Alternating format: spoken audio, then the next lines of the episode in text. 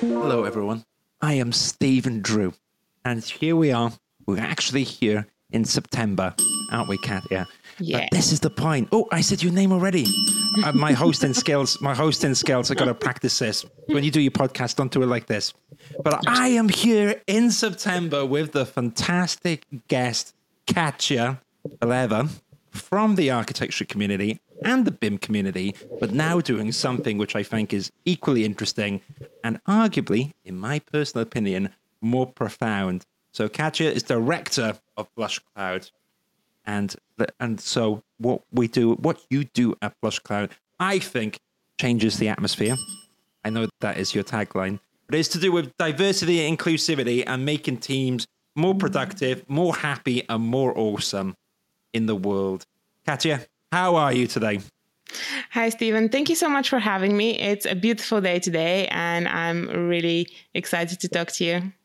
Amazing. All right. That's so cool. So, we are going to talk about your architecture background because I think that journey is fantastic. However, tell us a little bit more about Blush Cloud now. Give the proper introduction so that people have a complete understanding of what the company is, and then we can backwards engineer your journey there. Of course. Um, so Blush Cloud changes the atmosphere, just just as you said. We are a diversity and inclusion consultancy, uh, and we also provide leadership coaching services. Um, I come from the experience of, of the construction industry and I know how important this is. And I also sit at the busy intersection of being a queer immigrant woman. So mm. I come with this lived experience and a lot of um, the professional understanding that I've built through uh, with a real desire to make it possible for all people to feel included in their workplaces because I think this is what we need right now, very desperately amazing and you're doing a fantastic job of looking at the camera and i'm doing an awful job at it so i'm oh, doing it te- takes a lot of focus i just keep keep wanting to look at your face and i'm just no nope. you know what we can nope. look at the face most half the people are going to be listening on audio mm. anyways but mm. like let's enjoy ourselves and that's amazing as you said and that was quite mm. a poignant point of that you were you consider yourself at that point a queer immigrant but look right i'm a gay man from the architecture industry as well and I remember working in architecture practice many, many years ago in 2012. And, you know, there wasn't many people that came out at that time. And what's interesting is that we were having a chat in the office at Ackroyd Lowrie, the architecture practice, where,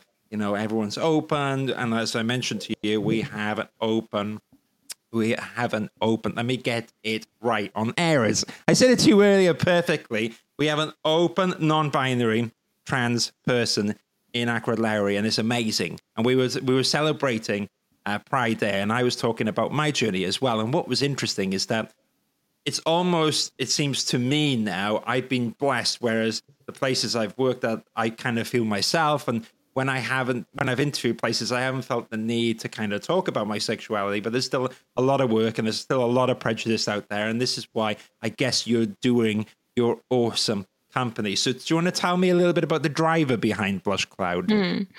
So, I've, I've always been um, involved in various diversity and inclusion um, initiatives in construction. As you can imagine, um, woman in architecture, woman in BIM digital construction, I have spent many days on tables with 12 angry old white men and myself. and I kind of have felt that need. So I've been involved in things. And probably one of the first more substantial seeds for what I want to do happen at the 2019 Pride. And mm-hmm. my heart melted. It was an amazing experience. Um, I was extremely lucky to be on the architecture LGBT plus float, like on oh, the cool. actual float. Oof. Oh, cool! It was no, no, no words exist to describe what it's like to travel through an actual million people crowd and be able to scream at them and they scream back at you. It's no words. Anyway, but I'm I've positioned myself on that float because it was obviously a cozy, cozy experience. Mm-hmm. And I, I got a tap on my shoulder. And this right. person uh, says, Oh, hi, Katya, how are you? And first moment, I couldn't even remember his name. We used to work together three years before that. And it was in a big company, HKS. We were working in separate buildings we've we've touched bases here and there at events, but different teams, different buildings. You know, I know his name now, but you know, initially I was yeah, like, yeah. oh, and he was like, oh, I just really wanted to say hi and say how I really remember how out you were and all of the things that you did around. Um, I did a bit of a presentation and push for gender neutral facilities in um, right. the company. I did a presentation to explain the benefits and planning perspective, of which there are many and right. also the violence gender non-conforming people face because of the lack of uh, public uh, gender neutral bathrooms and then the, when the company moved a couple of months afterwards all the facilities were gender neutral so that felt oh, cool. amazing so you did it we'll have to have a quick round of applause for that look at what you've done there you go so, HKS's office, right? They yeah. it's all gender neutral. Mm. Amazing. And then it, and, and and he said oh because of because of what you've done because of all these things i felt more comfortable to be myself mm. you know mm. he he's a white man he, he was even i think he was higher ranking than me at that point and mm. it just felt amazing first of all to remember yeah. such a long time i mean three years is three years it's, it's a bit to remember that and to have made this effect yeah it was really amazing feeling to know that I can have that kind of effect and that this is needed. And this kind mm. of continued to happen around LGBT, about uh, around uh, women's issues. I tend to be someone who is happy to step up, who's happy to speak up, and mm. through the years, I've built the vocabulary and I've built the patience to. Uh, stay with these things, explain them, explore them, and, and put them out there for people. And when I moved to consulting as well, in situations when I haven't even been part of the collective in a company, people mm. have come up to me to ask to participate in these initiatives because they trust me to speak for them. And that's mm. it's an amazing feeling. I, I, keep saying that, but it really is yeah. to know that you can make a space better for someone else. And last year with um, George Floyd's murder was was something that really really pushed me and and mm. made me commit to this immediately because I had started thinking about it in the start of the year and mm. in the in the before world, if you want to call it like this, um, mm. I was imagining maybe the next couple of years I can work in BIM and slowly transition into that as as people do. But when the pandemic happened and this happened, I I really had to pause and think about what I really want to do. And, you yeah. know, if the world is ending in a minute, it's no time to waste. Let's just get into the important stuff. I think that's um, that's amazing, and what a fantastic journey. And and you're right. It's it's it's it's an exciting time. There's also a lot of work to be done as well. So it's amazing that as well. You've inspired people along your journey, and that's what it's all about. I kind of feel that there's an optimistic tone with all of this. It's not like, oh my gosh, there's so much work to do and we're so far behind. Actually, it is getting there, and it's those little success stories. And I think as well now, I really love seeing a lot of architecture practices actually doing some amazing stuff around diversity and inclusivity. And what I'm talking about is not just like one picture. I'm on about actually getting people involved and doing stuff as well. And actually, I think what would be amazing for the listeners here, before we talk about your background, I would love to unpack all of what diversity and inclusivity entails. And it's a long way, but it can mean, I think it can mean different things to different people. And so, a good example that we did on Lowrie, I talked to you about our office manager who is fantastic. But I, I think another good example of in, in kind of inclusivity and is that at Ackroyd Lowrie, what we did is we got um, some students who were kind of at college level, and we talked about spend a whole day and a half on walking them through what it's like to have a career in architecture and all this stuff. And and these were people from a background of not an affluent school. And to me, that's an example of inclusivity because you're inspiring people that maybe wouldn't have had access to that to uh, you know, have a career in, in a school. And, and we touched upon it before the podcast, and it's a lesson for me to record it. But, you know, architecture is so exciting, and, and it's really important to have people from a background, not all one school or one certain type of demographic. It's not all an affluent background. It should be people from everywhere. And, you know, my parents helped me get into architecture. I came from a very humble background. You know, we had no money when I was growing up, and that doesn't need to stop people, but also we do need to give people chances. So, in your words, I would love to know uh, how do you go about um, explaining diversity and inclusivity to people, Katja? overall as um, you know it, it's obviously a very big topic and it's really important yeah. to know there's a lot of things that are going better but it's unfortunately it's not a full-on upward trajectory. Uh, right. We we always want to hope that you know the arc of history is long, and we hope that it leans towards justice.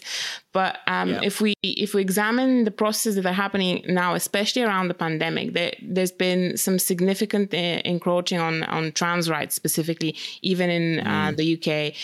Across Europe, there's been very very concerning. Um, attacks on uh, reproductive rights in the US as well, um, going uh, uh around racism as well. Some very, very concerning news about teaching the mm. real history of racism and how people are limited into that. So there's a lot of movement and there's a big rift because there's there's a section of society where things seem to be going great and going in a really excellent direction. But there's another one which um, is kind of separating a lot and and i'm all about building bridges. And this is part of what inclusion is is creating these connections in the the beautiful little islands that we are. So it becomes a fu- functional archipelago eventually. Because mm. we are different. We can't deny that. We don't want to say yeah. we're colorblind because we're not. And and um, the exi- the experiences that other people have had have affected them. And mm. we need to acknowledge that so yeah. it's about all those different experiences in business we often talk about women so gender identity is important but um, obviously we need to talk about diverse genders and marginalized genders because there are multiple of them it's not just men and women race is very important yeah. um, obviously sexual orientation and gender identity with the diverse gender identities need to be considered. Ability is something we don't talk about, or when, whenever we talk about, we only focus on um, uh, mobility disability and that's a very big topic which encompasses as well neurodiversity and, and, and people who um, are neurotypical or people with dyslexia on the spectrum and so on. Uh, um, social you know i would i wouldn't have thought of that. Well it just it doesn't because it's such a broad topic I, I guess i don't know whether it's my mind or because of what's close to me but then I, I have a, an understanding of diversity and inclusivity is probably more to do with um, backgrounds and affluence or and sexual orientation because that's kind of closer to um, what I've seen or I've experienced. But when you just said that now, I w- yeah, I wouldn't have thought of that typically straight away. Mm. But and it's it's something that could um, you know all, all of us have output that that affects people in this way especially even if you just mm. work online and you think oh my my stuff is accessible because people don't need to get to places to hear it. But for example um, contrast on your website is very important. Having accessibility that was the first thing i did for my website was to find an accessibility tool that comes kind of oh, on the side cool. yeah. And um, often um, people with dyslexia may need different contrast levels. So if it's black on white or white on black it doesn't work for them. It just kind of all blurs out. So they need to be able to do that. People with visual impairments need to be able to make things bigger or brighter. So all of these aspects are aspects of inclusion. Similarly, having materials which are written, which are audio, which are visual in terms of pictorial rather than written to encompass all of these abilities. And of course, what you mentioned, socioeconomic back- background is extremely important. And it's a it's a huge aspect of diversity. And it's one of quite limiting things for people. So there's yeah. there's so much to be talked about. But within architecture specifically, yes, it's amazing to have these diverse workplaces because research shows, and I can quote you some excellent research by Dr. Katherine Phillips, um, that diverse groups outperform homogenous groups categorically, not only um, by the quality of their decision making, but um, within their consideration and, and the accuracy of the decision making. Mm. However, so it's great to be working in a diverse environment, but architects are the people who create our world. Mm. We all live in the built environment. Uh, we can kind of pull stats in there, but the majority of us live in the urban space, live in the, the built environment. And that is, again, I'm going to say it, all of us. And mm-hmm. if the space that is meant for all of us is just made by a certain group of people, then it's not going to serve everyone. So, within architecture, we need to have a diverse view of what's needed in the world because they may be the most amazing group of architects around the table, but if they have just had a white male privileged experience, they have no way of knowing. It's almost not their fault that they they have no way of knowing what it's like to be a single black mom in a, a project somewhere in the US or around here in a, a um, housing estate or something like that. It just doesn't work. But within architecture, do you know what's the percentage of black women architects? I think is quite low. Give it a stab. I because I my background in recruitment, mm-hmm. yeah. So mm-hmm. I've seen a lot of applications. I think, and, and so what's the stat off? And I'm going to give you a good guess right now. So I'm not gonna I'm not gonna cop out. I'm gonna have a proper guess. What is the stat about uh, out of all women architects? How many are black? Is that the stat? Is that out of all architects? How many are black women? In percent. One percent. Mm-hmm. One percent. Zero point three. Oh, okay, but I was in the right. Yeah, because I was thinking that it's, it's, it's low. Nothing. It's so it's low. But you know what's mad is that I can think of on the top of my head, and I would. I'm almost excited to tell you who I who I know are amazing black uh, women architects. But of course, I don't want to say their names on the podcast without the permission for GDPR. But you're right, and and that's annoying because mm-hmm. that's they are talented. The ones I know, but it's a short list. But also, it doesn't matter. Like that's the other thing um, that could be a tip for inclusion um, for for anyone that's listening. That kind of thing. Whenever you're you're highlighting a particular group that's present in, oh, they're so amazing. Oh, they're so amazing, and then you remember being average is a privilege.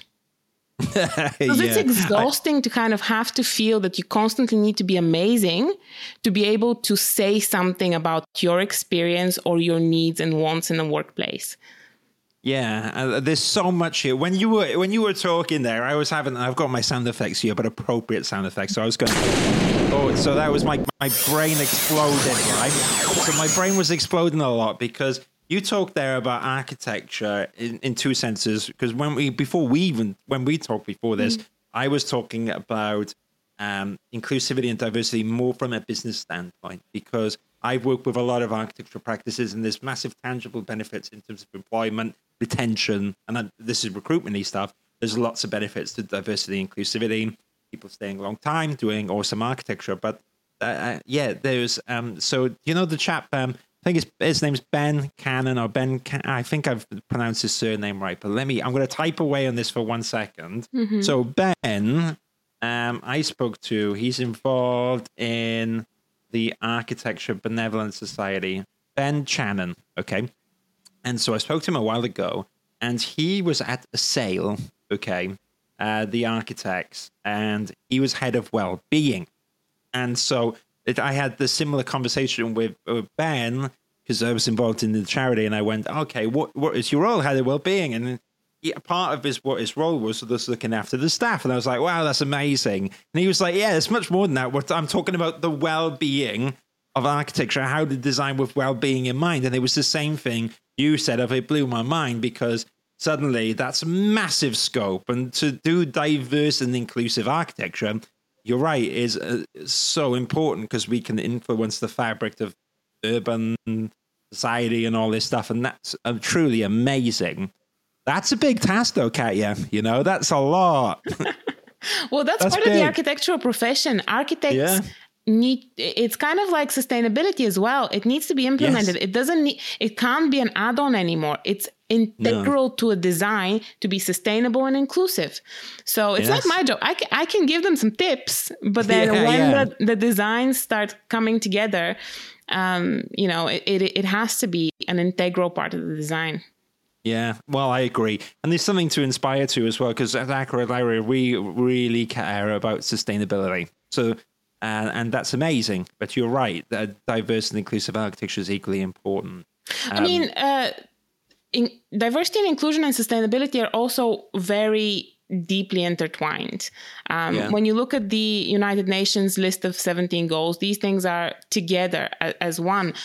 And diversity and inclusion addresses and critiques the patriarchal imperialist white tradition that exists yeah. in the world that is very much celebrated in business and that's very much the driver for a lot of the the things in business that have led us to where we are environmentally mm. and um, very often when I need to talk to people about diversity and inclusion, I need to connect to the bottom line, right? Because yeah. in business, everything is about the bottom line. But I heard so- someone say that. That's not my quote, but it's a really good one. I don't remember who said it.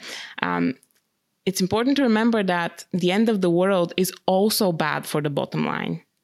So yeah, these true. things kind of come together and we need a new type of perspective. We need new kinds of qualities to celebrate in business that's not just assertion and drive to profit, but it's a more holistic view, more sustainable and long-term um, development of, of what we're doing. And, and the, that's why I see these things very, very deeply connected.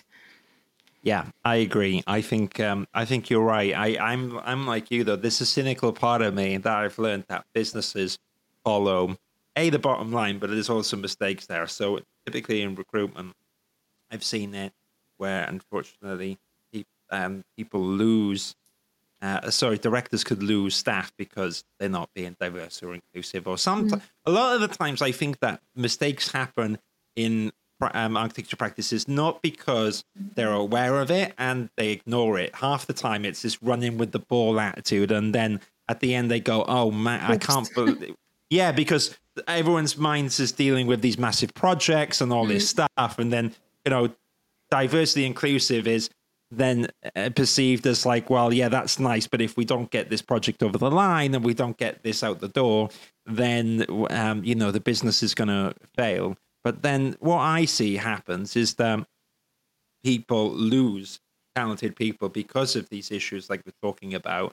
And the quicker I can remind practices that actually hiring a recruitment consultant, which is what I used to do, is incredibly expensive and and therefore actually fixing and prioritizing issues such as um, diversity, inclusivity, and well-being, and the benefits of your staff is a small price to pay compared to replacing someone. Do you know so, what's the actual price? I'm sure you've. you've do, do, you have it? Yeah, yeah. There's something I, have I've gotten myself a lot of numbers be, be, behind everything that I'm Ooh. saying because people yeah.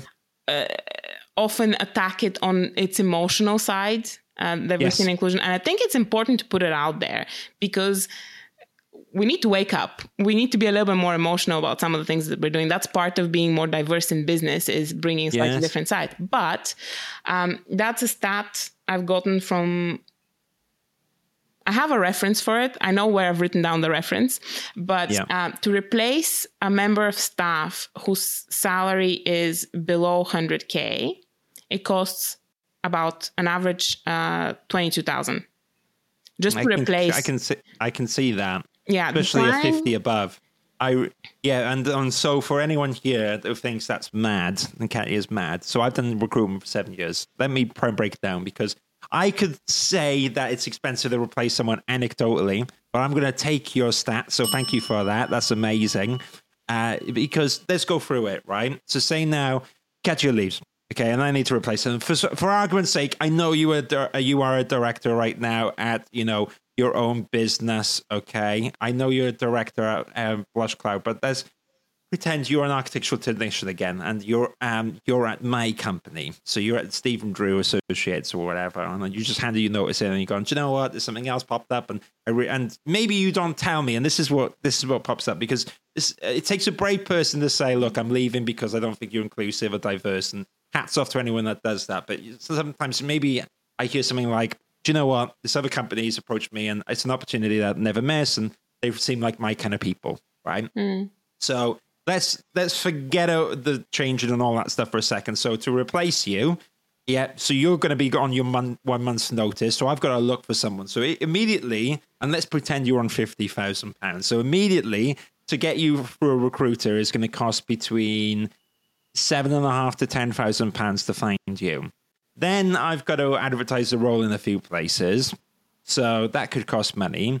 I've also got to interview your replacement, which is, takes my time, and I'm a director on like 120 grand of Stephen Drew associate. So, you know, an interview is probably like three, four hundred pounds of my time. Then I got to interview five people or so to have a good spread of a choice. Then there's going to be a second stage interview. And then you make an offer to someone and it's declined because it happens in life.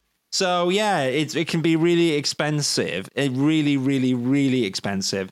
And So that's it- that's up to 100k. If you if you're looking to replace anyone higher paid than that, the the graph goes exponentially up. It's Yeah, it will. much much more expensive It to will do. anyone else. Yeah. And also with senior hires as well, because I'm, I'm doing that now. And I have done in the past. You're looking at people with three months notice. So it's, you know, it's kind of, um, it's tricky for a business. So it does make sense to sort this stuff out now. And that's for any practices that are listening. Um, you should be looking at this because you have to stay ahead of the curve. And I do think that the practices that embrace these changes uh, there's many reasons to do it. There's a myriad, but the one that is close to me, and I can anecdotally say with confidence, is that you will attract the best talent and you will get the best people. And then you'll do the best architecture, and they'll all go round and round and around because you get the awards, and the practice goes up and up and up. Um, okay, so tell us. So I know Stephen Drew Associates. I realize, oh my gosh, I need to sort it all out.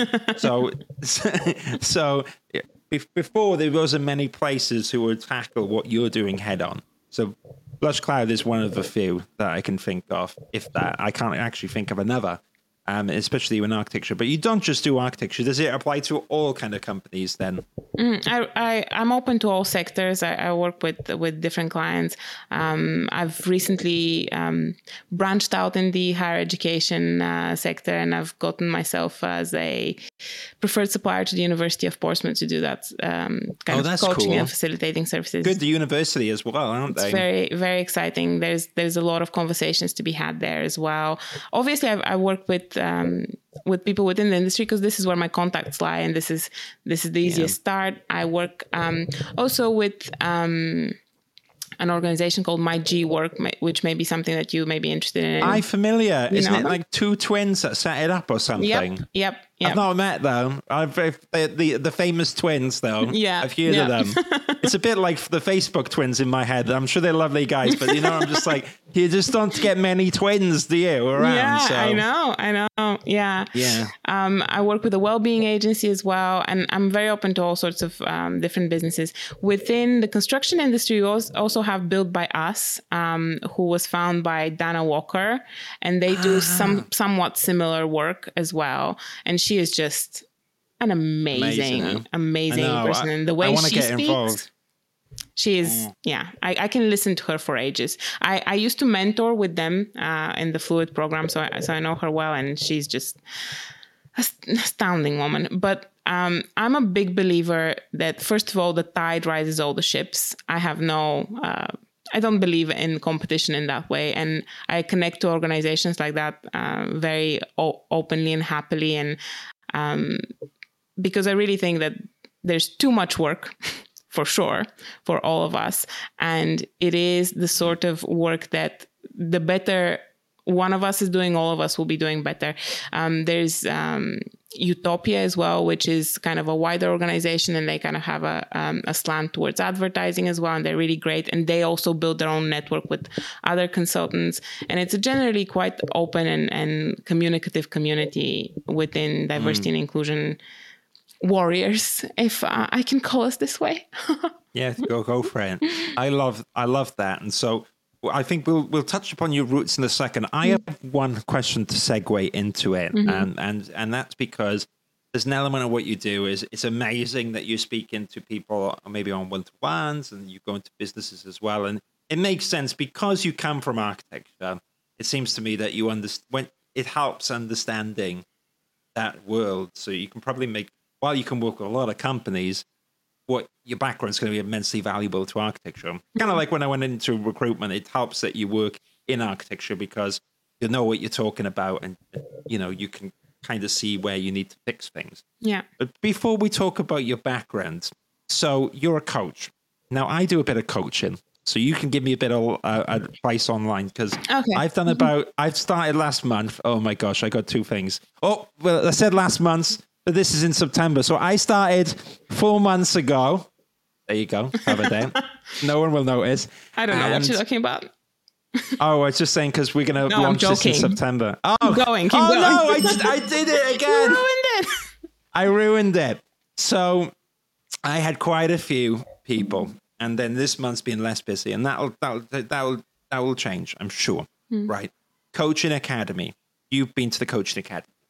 Was that useful? Because there's part of me, and you tell it like it is. I'm like, I've got my degree in architecture. I got my diploma. I've done recruitment. I've done all this stuff.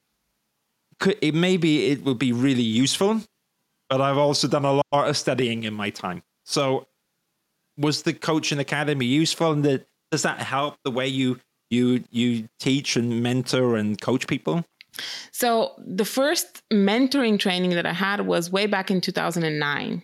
Um, so Okay. and, and I've Wow. been involved in mentoring throughout. Um, I've mentored with the Stephen Lawrence Trust, which is now called Blueprint for All. yeah i know neil Yeah, Yeah, Neil he's cool. Onions. Yep, yep. I worked with him.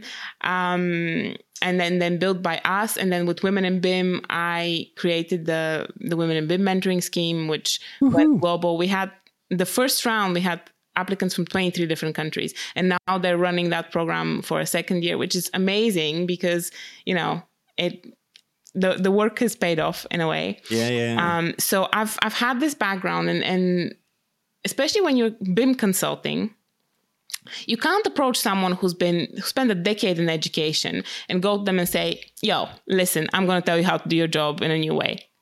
It's not gonna. It's just not gonna work. Uh, doesn't matter what kind of genius tool you have or method or principle. Doesn't matter. You need to. You need a different approach. You need to understand what these people need, and then try and figure out how to give them, give it to them, and then fit in with the ISO or whatever Right. is required at the time. So I always had this kind of approach, and when I started studying with the coaching academy, it started giving me a body it started giving me um, slightly better vocabulary and reasoning for doing the things that I was doing. There were some new techniques that I really grabbed onto immediately, but it was a, a Yeah. double process for me. And that course that I did was quite long. And the Coaching Academy is the largest coaching qualification body in the world. That was one of Oh, the is reasons. it? Yeah, yeah. yeah because i've seen a few of them so this is why i know i, I know we're, we're live on an episode but i'm also writing down notes here of which one to go I'll, to I'll this give the you specific recommendations. okay Um, thank you So you can take a lot of that course, but because it is the largest, they're they're big groups of people, and sometimes that could feel. To me, I, I struggled bit- a little bit with that. I've signed up for um, two other courses with them. So with the with the base, which is coaching, coaching, um, Mm. we were about 180 people on on calls, and then I'm doing executive coaching, which is a specification, which we get like 20 something, 30 people, and it's an entirely different experience right but I have done, and I think this is what's going to really be helpful to you. I've done a specifically career coaching with the uh, career counseling service. Um, oh yeah And there we go Yep. you speak your music to my ears Yep, yep, yep. And that course was five days in total, but five full days across, I think, two or three weeks. And it- we were 12 people in the group. I know those people now. I'm friends with some of them. You know, it Oh, was excellent. And I really, really appreciated that. And maybe for what you're doing, this could be much more appropriate. And then I can recommend you a couple of books. So instead of doing a full Mm. year the way I did with that course, um, you, you can do these five days and I'll tell you two books to read and you're covered, I think. I love it. You hit it your life, but you know what? I'm I'm okay with saying I do not know everything. I am still learning, and that, that would be useful because I've got a lot of practical experience to offer people. I'm sure what you learn from this and probably the way you do your business now is that it's to sometimes know how to deliver that, and also people we're all different, and certain people respond in different ways, and I've got to learn on that therapy way. So I had a I had a really good chat with Karen, and so Karen is on a podcast episode which will Karen be out before. Yeah, Yeah. it, it will be out before this one. You know, Of course. Um, Yeah, yeah, yeah. Of course, you know, mm-hmm. and and she gave me some great advice as well because part of what you're doing as well, I'm sure, is sometimes when I, I when I do a session, you're almost dying to tell people the answers. Like, oh, you got to do this, this, no, that. No, no, no, you no, can't no, do that. No, no, you got to let people learn. You got to go along the journey, and you got to. And I and I and that's what I've done in recruitment is that I've learned that a there's a few types of approaches to recruitment. I had an incredibly low dropout rate because it's about listening to what the people want, and then finding them those opportunities and letting them decide they want to go there rather than the old idea of recruiters, which are just like, come on, you want to do people. it. Then, it, yeah, it's super, super sales because don't work. And then I don't want to be the reputation of, oh my gosh, that Steve guy did this and that. Whereas actually, this approach, while you could make less money than a recruiter with no values, to start with, to start exactly. You get much more value because in the industry your reputation is not tarnished and people trust you and that is worth much more which is hopefully what i've done. Um, yeah you know it's like that i do care about architecture. So this is what i've learned in coaching. This is this is now how do i translate what i've learned in recruit you know that's seven years of getting people to come to it and do that and it's difficult so i imagine that when you and we don't want to know specifics about clients or anything like that. I imagine you've almost got to have this approach with the companies that you meet, haven't you? You've got to understand their perspectives, see what they they successes and failures, and try to like inception that style, put these little ideas in their heads so that they come to the um, conclusion. Well, that's uh, certainly something that I could do. Um, right. But also to me the best uh, outcome is when it is an open discussion and people don't feel like i've put something in their head yes that's that's that kind of kind of goes into maybe hidden style sales techniques as well and and that's not no so you yeah so you need you need the stats like you did now and you've mm-hmm. got to offer value so what's your what's your general approach when you uh so say now you were speaking to me and I'm running a Stephen Drew practice as well. Would it be a combination of you evaluate the company and then you sit down with me and you listen to what's going wrong or right, and then you offer suggestions? And is that middle level? Is that more?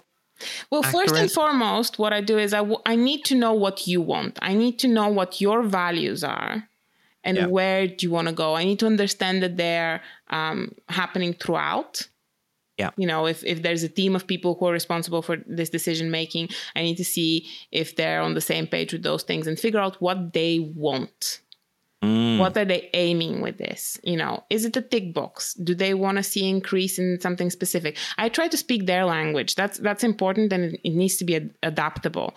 So uh, I, I, worked with the digital construction company, and uh, with them, I was very strict about how um, did some self assessment before that on the team I worked with, and after that, and really translated things into numbers because uh, they do information management. They want to see numbers, and I try to bring that forward to them in that way if you're an organization that wants to see an influx of certain type of people then we figure out what the message is in there and then i help you mm. understand what kind of things will lead you to the things that you want um, mm. but it is highly highly individual and that's that's where coaching comes in and that's why i really got into coaching and i, I enjoyed that course like that full year of of getting into things and reading the right books and practicing as well and i've i've done a lot of um, a lot of hours of one-on-one coaching purely to sharpen my tool uh, because right. ultimately i want to work with organizations but this is it's very valuable when you kind of really shape things out one-on-one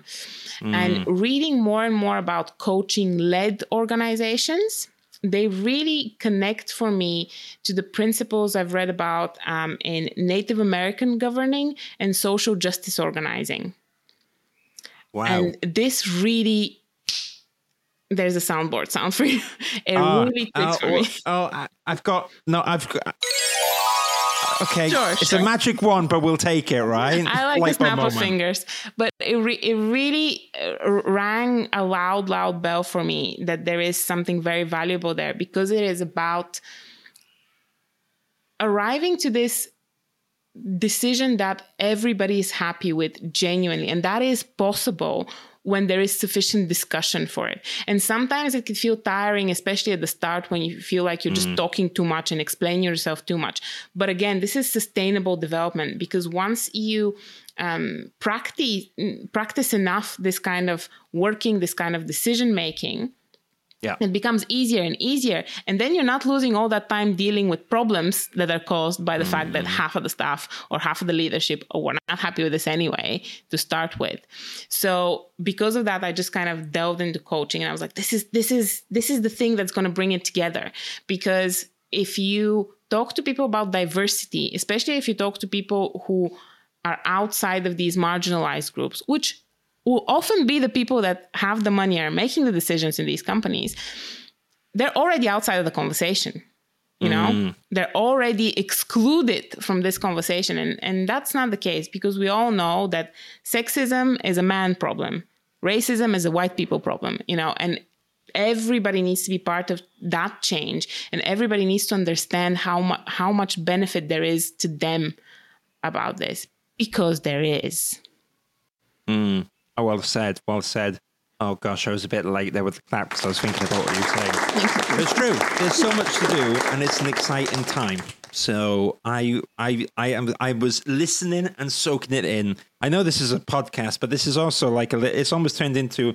Um, I'm getting tips off you at the moment from No my problem. little part of the business. So, but I, I love what you said because working with a company is amazing. You're right, though. I quite because the coaching bit on the Architecture Social is a side part, and it's great because okay, there's a little bit of revenue there. That's not the main thing though, because it's actually about helping people out with their problems. And so when I got my first good Google review, uh, there's no other bad one. It's just one good one. So hopefully there'll hopefully there'll be more. Sounded bad there. I had one good one and several bad ones. No, I had a good one, and that meant a lot because I just said, oh, you know, hope it's gone well, and, and I really helped with the job search.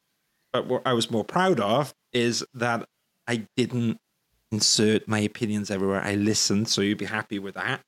So I did all right there. Yeah, yeah. That's hard, isn't it, when you're not used to it?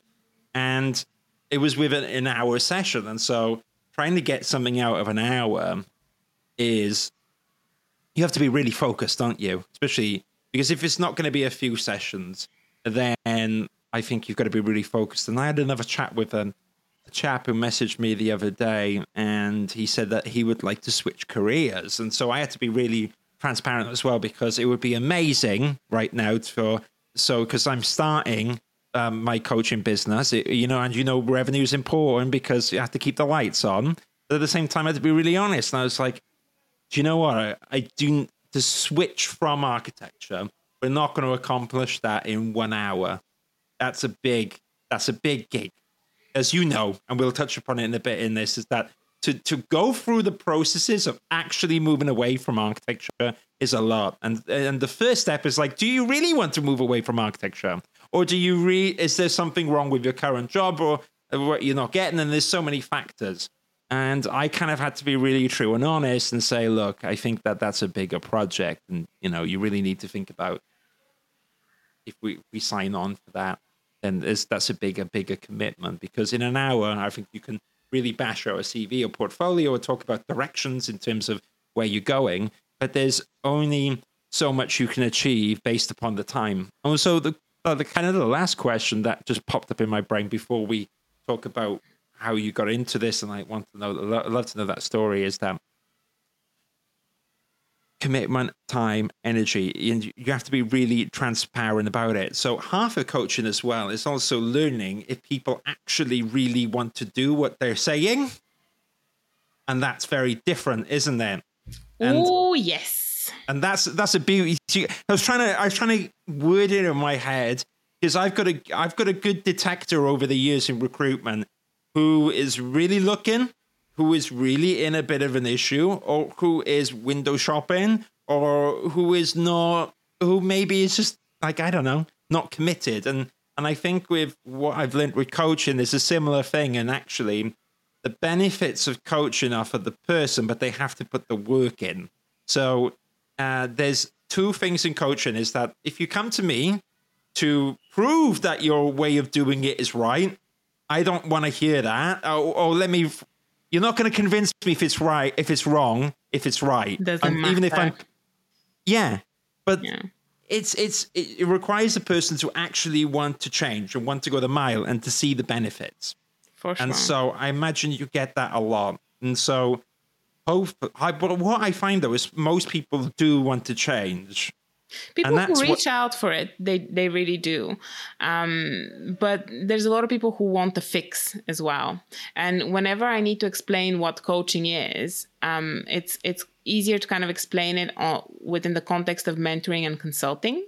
Yeah. um, because with consulting you come in and you give advice. You know there's a gap in whatever this person's knowledge or experiences is and they need to fill it and you have the expertise. You come assess the situation give them advice and you're paid for it right and you carry the responsibility that Yeah. this advice manifests in the desired results right in the middle of this gradient is mentoring which is often voluntary and charitable, which is great, but it's a 50 50 um, relationship, right? There's a 50 50 responsibility about what's going on. Yeah. And within mentoring as well, it's not great to give direct advice. Really, no.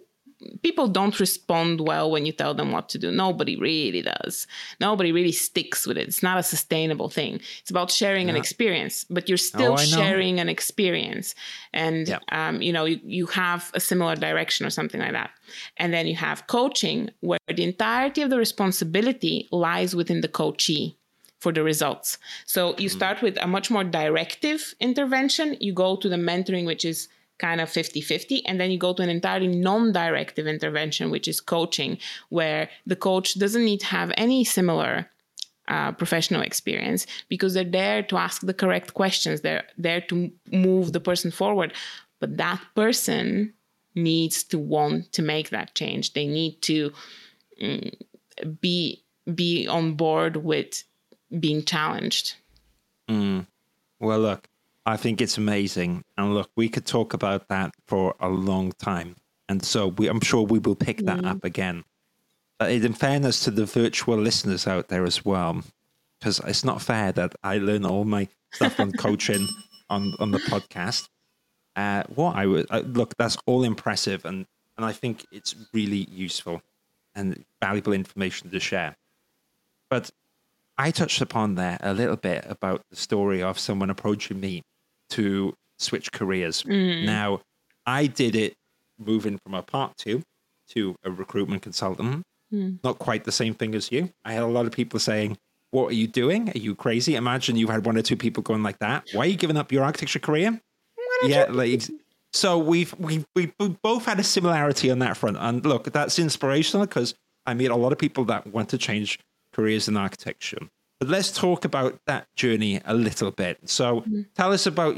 So I'm familiar with you from the amazing stuff that you did in BIM. But do you want to tell us about? You mentioned you were at HKS as an architectural mm-hmm. technician. So you mm-hmm. studied architecture, and the goal was to become an architectural technician, bimper, you know, guru.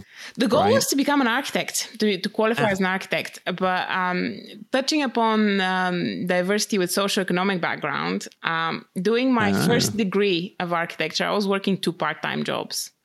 Anyone who's done a degree in architecture knows how much time the degree requires. Now imagine Oh, yeah. adding two part time jobs on top of that. I was shredded in the end. My Yeah. mental health was in the gutter. I like it was extremely hard. Um, because I mean, I genuinely, I, I used to, I used to run tables in Wagamama in university, and I would spend the whole weekend, twelve-hour shifts, running tables, getting back home on a Sunday evening at one o'clock, and starting to work for my studio the next day through the night. Yeah. I used It to work in was- Waitrose as well. I get it. I was I was stacking shelves with her, but I had one part time job. I didn't have two. That's a lot.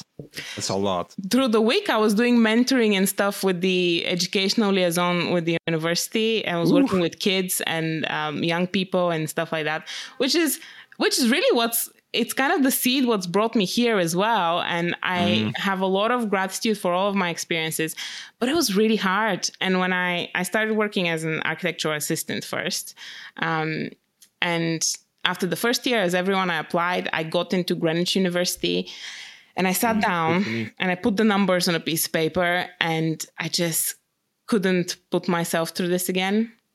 I just looked at it and, and I knew that I wasn't I wasn't gonna be able to make ends meet, or if I did, I was gonna completely bust my mental health to to yeah. a degree that wouldn't wouldn't be acceptable. So I, I stayed. I, I initially I pushed it one more year to kind of figure out what to do, because I I went in to architecture with a lot of passion and I, I love the idea of it. Um, I was extremely lucky with the first practice I worked with Murphy Phillips Architects. They were genuine teaching practice, and I learned so much from them. Mm. And even at the end of the second year working with them, when I decided that I'm gonna I'm gonna move into BIM uh, more because it, because I, I was really good at it and because it was more profitable they knew I was going to leave and they let me run a small refurbishment project just to get more of that experience. They were they were amazing. I, am still in contact with a lot of the people there, um, and it was healthcare architecture. And then I moved on to and did more healthcare with HKS, and healthcare is very data driven. Um, for anyone that works in, in, healthcare, they know that the NHS comes to you with a database before you even start any design. What's it called? A code book or something, isn't there? There's various. Code book is one of them. Um, a, not ABC, ADC. There was another abbreviation. I used to teach that one and I've forgotten it. what was the name of that? Um, but they came in with that. They come in with that before any design has started. So it's a fertile soil for a good digital asset to come out of that. And also they have a a very significant interest that you give them a good digital mm. asset because they run the buildings and it's very sensitive how you run them. Oh. Um, it, it's very different. I, have had a spell within uh, residential um, architecture, and it's nothing like that. Not even no, it's very different. Nope. Very different so that's that's the reason I kind of got into BIM as well is because I was so familiar with that and and it was something very um, intuitive to me. I, I got it and it kind of worked. And then with, with HKS, again, I was very lucky with the team because I, I just had my BA, but um, I've always been a proactive person. I have the experience. I step in, I take responsibility. I'm it's just me. It's a personality kind of thing. And yep. quite quickly, I started running. Uh, I was doing several major construction packages on the Midland Metropolitan Hospital. Um, and just because there was the space and people trusted me, I, I went in and did the work. Yeah. And that was what pushed me into looking more into Dynamo and visual programming. And I trained myself on all of that and just continued to push with it. Yeah. And then the opportunity with Archilizer came about uh, with uh, Dejan Nenov. Uh, we I met- know him. I met him years ago. He's very um, smart very smart. He's brilliant. I, he is really, he was, really great. Yeah, I met him at the cusp of, I think he was in between roles at the time.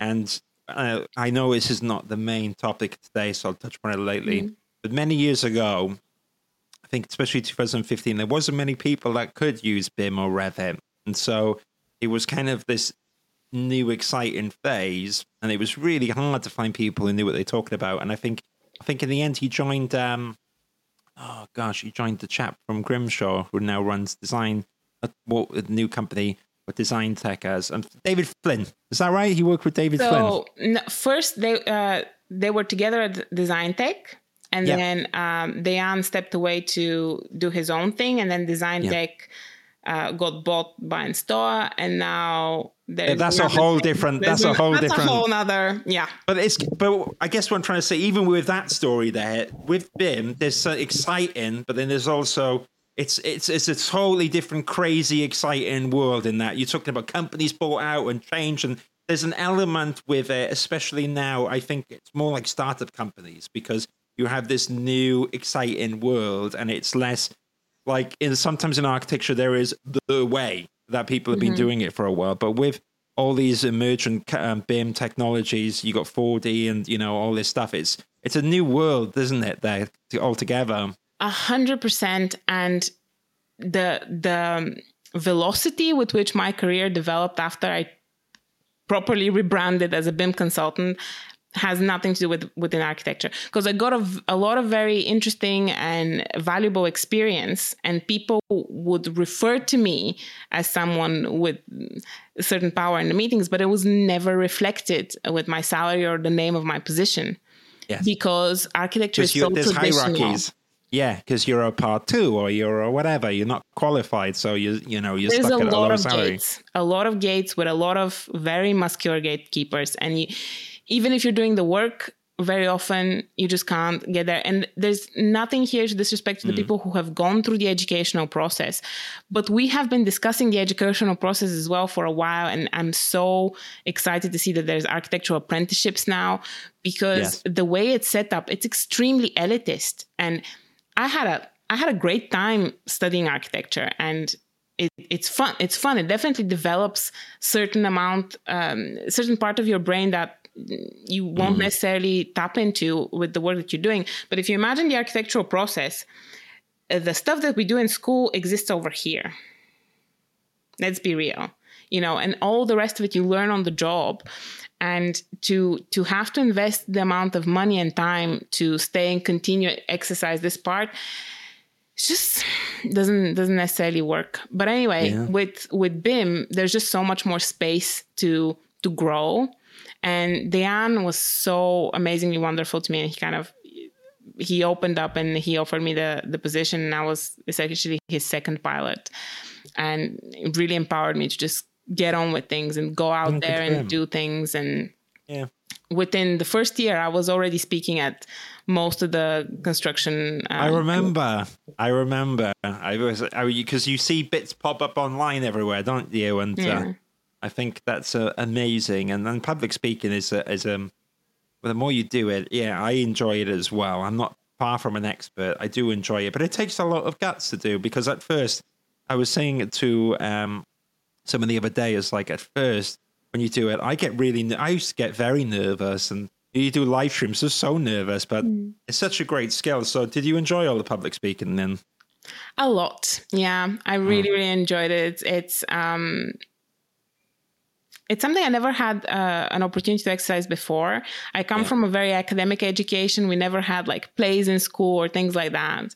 Um, mm. And I just found myself really, ah, this is because you get the butterflies, but like once you're in front of people and yeah.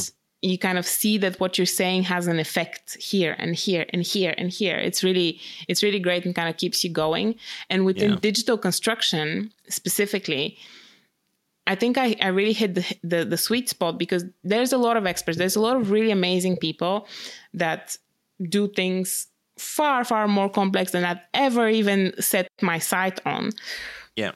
But there is this approachability that's missing very often. Um, mm. There's often, you know, this kind of someone who looks like this and is trying to tell you something and just really ends up making you feel a little bit stupid because I know and reading off a piece of paper. And I'm not this. I've never been this. I no. genuinely believe that especially when you're addressing construction professionals, predominantly architects, these are smart people. When you look at them and you tell them, I trust you to get this because I know you're great. If you have this at the back of your mind, even if you don't verbalize it, but if you approach it with that kind of attitude, they do. They really do. And it has a brilliant impact. And it's mm, really fun. Well, oh, well, there you go. That was some good. Uh, there were some good little tips in there for anyone public speak, um, speaking, and it's. I think it develops over time, doesn't it? The more you do it, the better you get, mm-hmm. and maybe that's how, like, already our conversation I feel is flowing natural. But there's this ability, I think, over time that we can all learn that you have to trust yourself first of all, and the other thing is, is that I tell people never to do a script. Just know one or two key things which are hmm. important, and you can kind of get there in conversation. And I think that's a lot better than reading a page on that's printed out in front of you. So you, you definitely don't want to read anything for sure. But I, for example, I always write it out exactly as I imagine saying it. Oh. Mainly because I think one of the one of the key places where you where you feel safe with a speaker because this that's the thing is being in a public speaking position is a position of power right you're standing yeah. in front of people and what you're saying is I, am important enough for you to listen to me so mm. an audience is enjoying that if you keep them safe if you, with your behavior and with the things that you're saying, you're conducting the situation. So they just need to listen. But if you're insecure or uh, you're uh, not sure what's coming next, and maybe you're not sure oh, how they're reacting, picked up. Yeah. They start feeling responsible for that. And that's not what they signed up for. And ah. that's not ah. enjoyable. And one of the places where you can really catch this is with your transitions when you're moving from one point to another. And that's why I write everything out. So once I have seen what I want to say as a full completed body, I I don't ever read it. I have I have here next to me. These are some of the courses that I, I teach. And I have it in cards and I have the cards in my hands. Wow, you're so organized. Yeah, they're always next to me over here. And I have some important points like marked up if I feel like um, I need to know where the places are to just. If, if you're teaching something that's four hours, you need a little bit of a support in some of them. Okay, that's but fair. That's fair. It's yeah. more it's just like- to. My brain knows that there is a connection. My brain has seen it once, so I'll always be able to get back to it, if that makes sense. Yeah, it does. And you know what? I'm almost laughing in my head because this is what I need because I am a person that I've got no lists. I start something, then I got I've got one to-do list, okay? I and sometimes I drive people mad because um so Sanat Bassam, who I love to death and I've done lots of projects with her, she's so organized and every time I look at the stuff she's done, I'm just like, oh, I've really got to sort myself out. So I don't do any of that, and I think that I would benefit from some structure. But everyone's different, aren't they? So I kind of what I've learned is that I, it's good to have some, and then I free flow. And I think for very structured people, sometimes I, I try to encourage them to go, ooh, just a little bit unstructured, you know, and mm. like let yourself go a little bit. So Okay. Someone so, just to tell you one fun quote, which I think you're going to appreciate. One of the yeah. person uh, people that I've learned the most from in terms of public speak, speaking, Deborah Frances-White. Um, she's an amazing podcaster, guilty feminist, awesome. She says, Ooh. just start a sentence and trust your brain to finish it. Oh, I like that. I like that a lot. Although, and you're right. What the other thing that I've learned as well, though, is that it has today like I came into this podcast with an open mind and then that trust in it will be okay and it free flows. I've what I've done there's a few episodes that no one's commented on, but we can all be our worst critic as well. And so I've listened back to a few and what I notice is, is that when I'm more stressed in my personal life or my professional life, my questions are more muddled in the podcast. And it's not many people have no one's commented to me yet what I will do though is when I'm stressed or all this stuff is that they will be a little, It will take longer to get to that journey because in my brain, while I'm saying them, I'm kind of working out that journey. I'm not trusting where the sentence will go. And yeah, it's a bit of a shame because, and there you go, you've got all this to come with your podcast as well. um, but I, I try not to be too harsh on myself. And the other thing that I've learned personally is that uh, I've seen one or two of my friends in the past, especially when I was studying, and there's a good story I always remember, and, and there's, and it, oh gosh, I can't say his name here, but I'll call it Jeff. So Jeff is a dear friend of mine, and he was a perfectionist, and I wasn't, and he had a much stronger uh, project than me in part two, but because he was a perfectionist, he didn't finish it, and he had a lower grade than me. Mm-hmm. Whereas I, unperfected or whatever, I got a two one. And what I try to do with the architecture social is because lots of the stuff that I've done it's not perfect. Or you know it's like. You run a website and it's like, I mean, I'm proud of my website, but there's always stuff to do. When you were talking earlier about high contrast, I was like, I, at first I was going to be like, ah, you're going to love my website because it's all black and white. But then I was like, oh, damn, you mentioned that um, that doesn't work. And so there's always stuff to do. There's always stuff to do. But the thing I do now is that I kind of have to discipline myself not to look, I learn a few lessons, not to look back and then just improve the upcoming content. So in this podcast, I've tried to have nice sleep. I've tried to be more relaxed, and then hopefully the quality of the questions will be higher. And it's like that ongoing process. But how do you feel about that and that kind of perfectionism uh, trait that sometimes architects have, and this need to kind of it to be perfect? What do you encourage in your coaching sessions? Woof. Um, I like to say done is better than perfect. Yeah. And to be honest, to be honest, I learned I, I, I got myself out of perfectionism um, in architecture school and in the very start of my uh, my first arch- architectural assistant job because mm-hmm. I, I, came I'm naturally uh, you know as a young person as a teenager I was very like I was a straight A student I was just everything had to be perfect and everything had to be done but it was a very different environment because as I said very academic education and was very much about uh, presenting out the same facts you've heard, which mm. just happened to be something I was good at. It doesn't necessarily measure, I don't think, intelligence. I just fitted that particular mold of education. And that's yeah. also a question of inclusivity that we don't have to go into right now. But um, mm. with with the projects that we had to do in architecture school, just like the first few times just going in for that ideal version of things and like how I want them to be and then just falling on my butt excuse my french and and uh, realizing that it's impossible to do things like that in the time that I have little by little I started working backwards on things and and mm. just aiming for a finished product and yeah it's definitely something that I mean very often people who seek coaching would they want to improve and that comes from a desire to be great. Um, and that's part of the the other thing about coaching is it's all about goals but it's not about goals at all. Because you start off with um, with fleshing out the goal. That's very very fundamental. As as you said you know you need to understand what these people want. But it's also about the really the the biggest value is the learning journey mm. learning how to learn from yourself. Because mm. if you set yourself a super unrealistic goal, as a coach, when someone starts telling you, you can't tell them this is bonkers, you can't do this. Because first of all, it's mean, it's not very nice. But also, how do you know? Because you don't, you'll never know everything that's happening with this person. And secondly, mm-hmm they need to they need to walk that journey to then be able to look back and, and see where were the points of learning for them and that is the biggest treasure. Because if you do that for once or twice with someone walk walk that path with them then they don't need you. Ultimately that's what coaching is about. This is not therapy, it's not counseling, it's not about digesting things and, and kind of sitting with stuff. It's about learning Result. how to learn from yourself. And oh, sorry, is, I kind of jumped in. I gotta stop doing that. Learning, okay, say that again because I cut you off. It's learning. it's all right.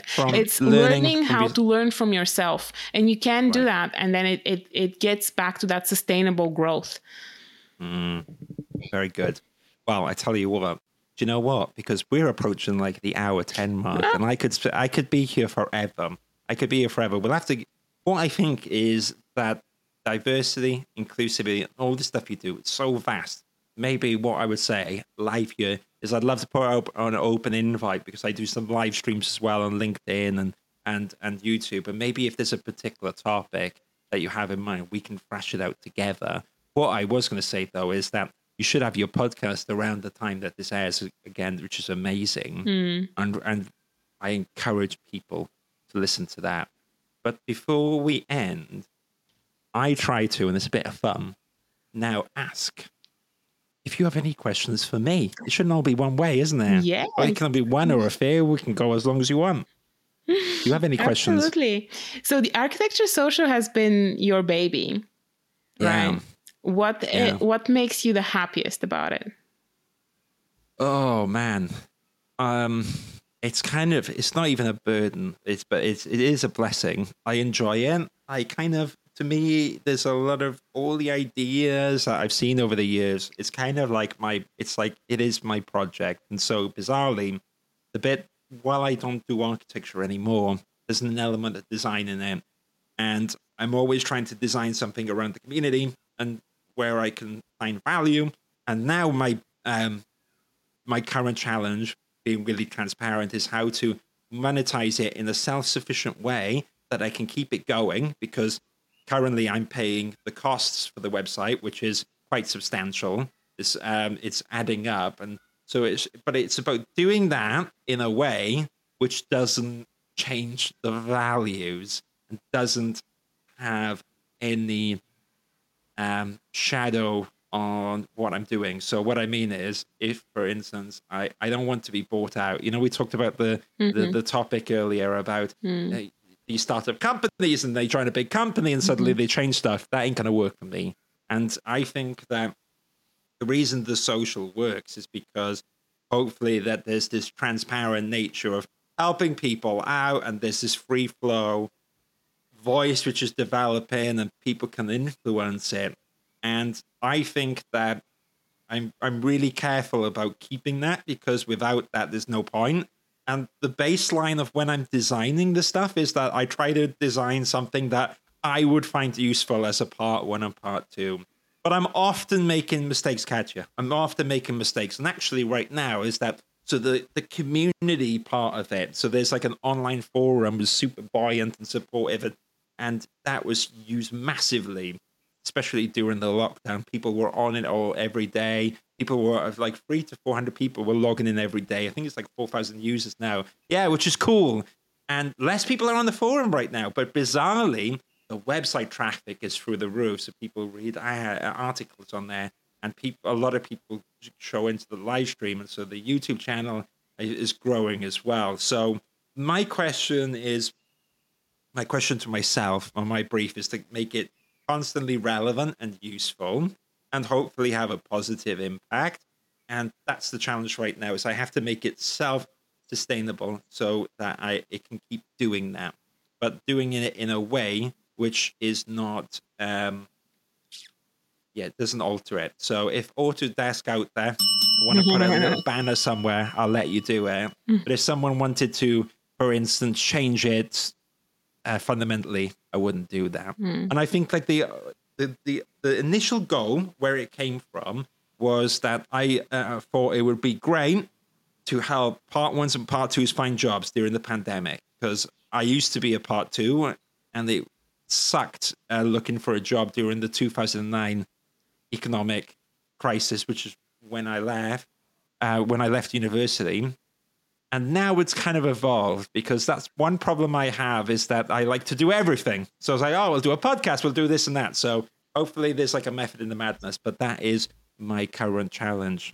Hopefully I answer that in a roundabout way. Basically, I have lots going on. And Can I'm, I ask a follow up question? Please, as many as you want. I'm just going into my coaching shoes. So what I'm cool. hearing you say is that you're looking forward to the next step of the architecture social, and that mm-hmm. has to do with monetizing. But what's fundamental for you is that remains relevant and useful.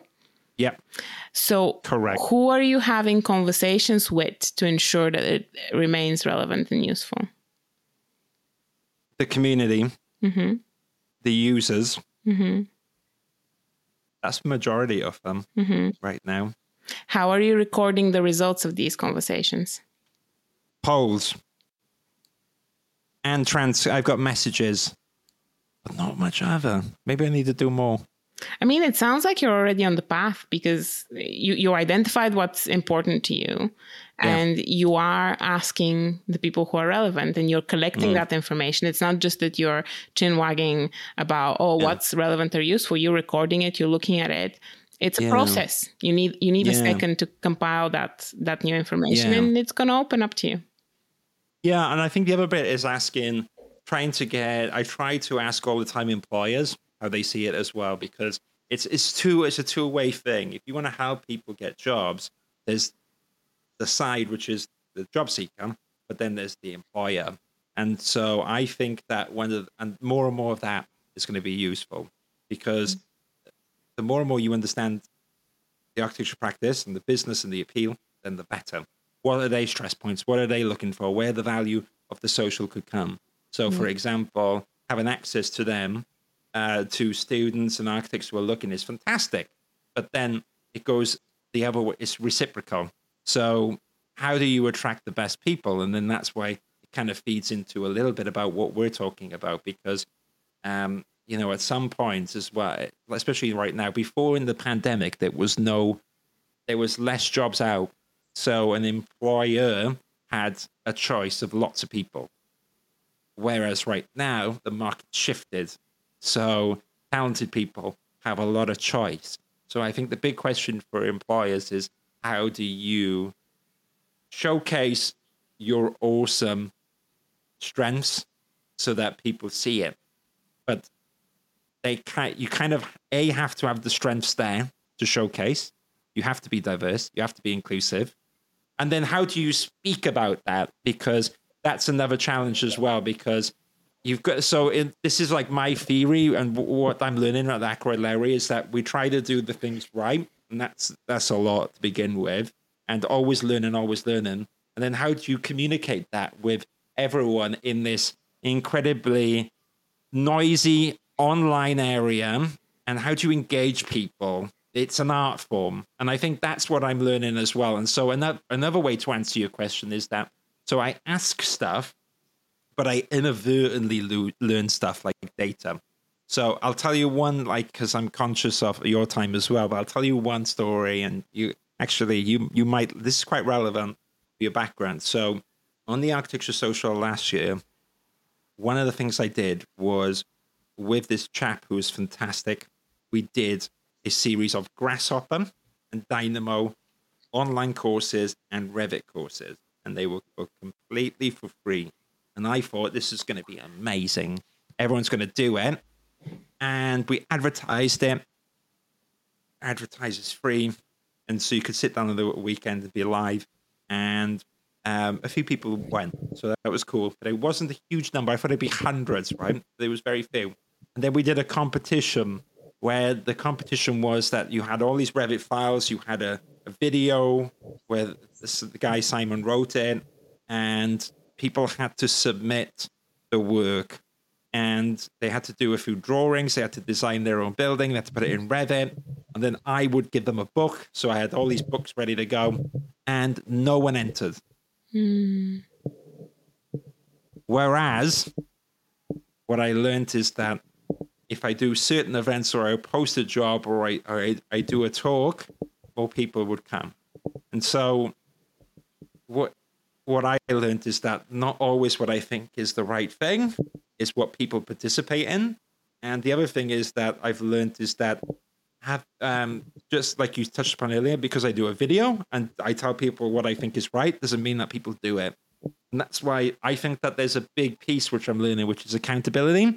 And that's why one thing with uh, coaching is that financial transaction to me actually means a lot because it means that people commit and I think that sometimes when things are for free, people are not committing. So the fact of paying me means you take yourself seriously. Yep. And it means I take it seriously. Yep. Whereas with this free Revit course, while I know people are busy, it didn't work. And so I learned something from that because on paper it seems amazing, but it didn't, no one was interested. Therefore, it wasn't relevant. So I constantly have to do stuff which people engage in and people can learn from. And also, I think that, and this is, I can't substantiate this, this is anecdotal again. I do think that the pretense is that there's a lot of free stuff online, but I don't think that free means quality. And I and I but think see, so. sorry to interrupt you. See, you you're you you think this way as well. You don't think free means quality. So not always. Yeah, well, similarly, the people who would look at this free course would have the same thought. Yeah, yeah, it's interesting, isn't it? Whereas my initial idea was we will do it completely for free, mm-hmm. but there was no take up. So it's kind of like a balance. Yeah. So I'm yeah, not, I, have I've not, I've not fully worked it out, but you can, because there's a part of me where the architecture social will always be free. We will always help students out that's why the challenge of monetizing it kind of works as well. So how could you do it in a non-intrusive way? Mm. Uh, and I, it is getting there. Maybe when this podcast is released, I'll have the answer, and you have we'll a minute. Work it out. yeah, but look, there's so much amazing stuff. Unless you have a burning question for me, do you have any other question? I I, I think I'm good. Thank you. Amazing. All right. Oof. I kind of felt the pressure like I was hmm. being interviewed there. Ooh, it's a hot room here.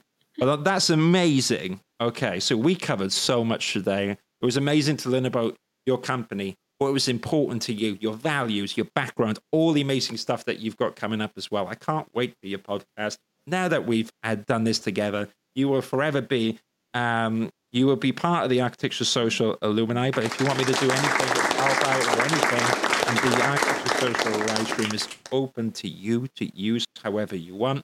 people can find you on LinkedIn. They can connect with you, Katia. They just just Google Katia eleven, and you can find you and check out Plush Cloud and stick around and drop messages. And if you're not on the Architecture Social already, I will drop you an invite for that because then you can people connect with you there. Of course, On I'm on the base- architectural social already, Stephen. What are you talking about? Of course, I Of am. course. There you go. course I. I just dro- I've dropped myself a clanger before whenever I go like you're on there and people go I'm not and I'm like "Uh, of course you are. That's amazing. Thank you so much for being Kim. I am going to end this podcast now. What I forgot to say, and we'll keep it in live, is that stick around for one minute because it's going to upload. But everyone that's listening, have a fantastic day. I'm going to play the outro now. Thank you. Thank you so much, Stephen. Take care, everyone.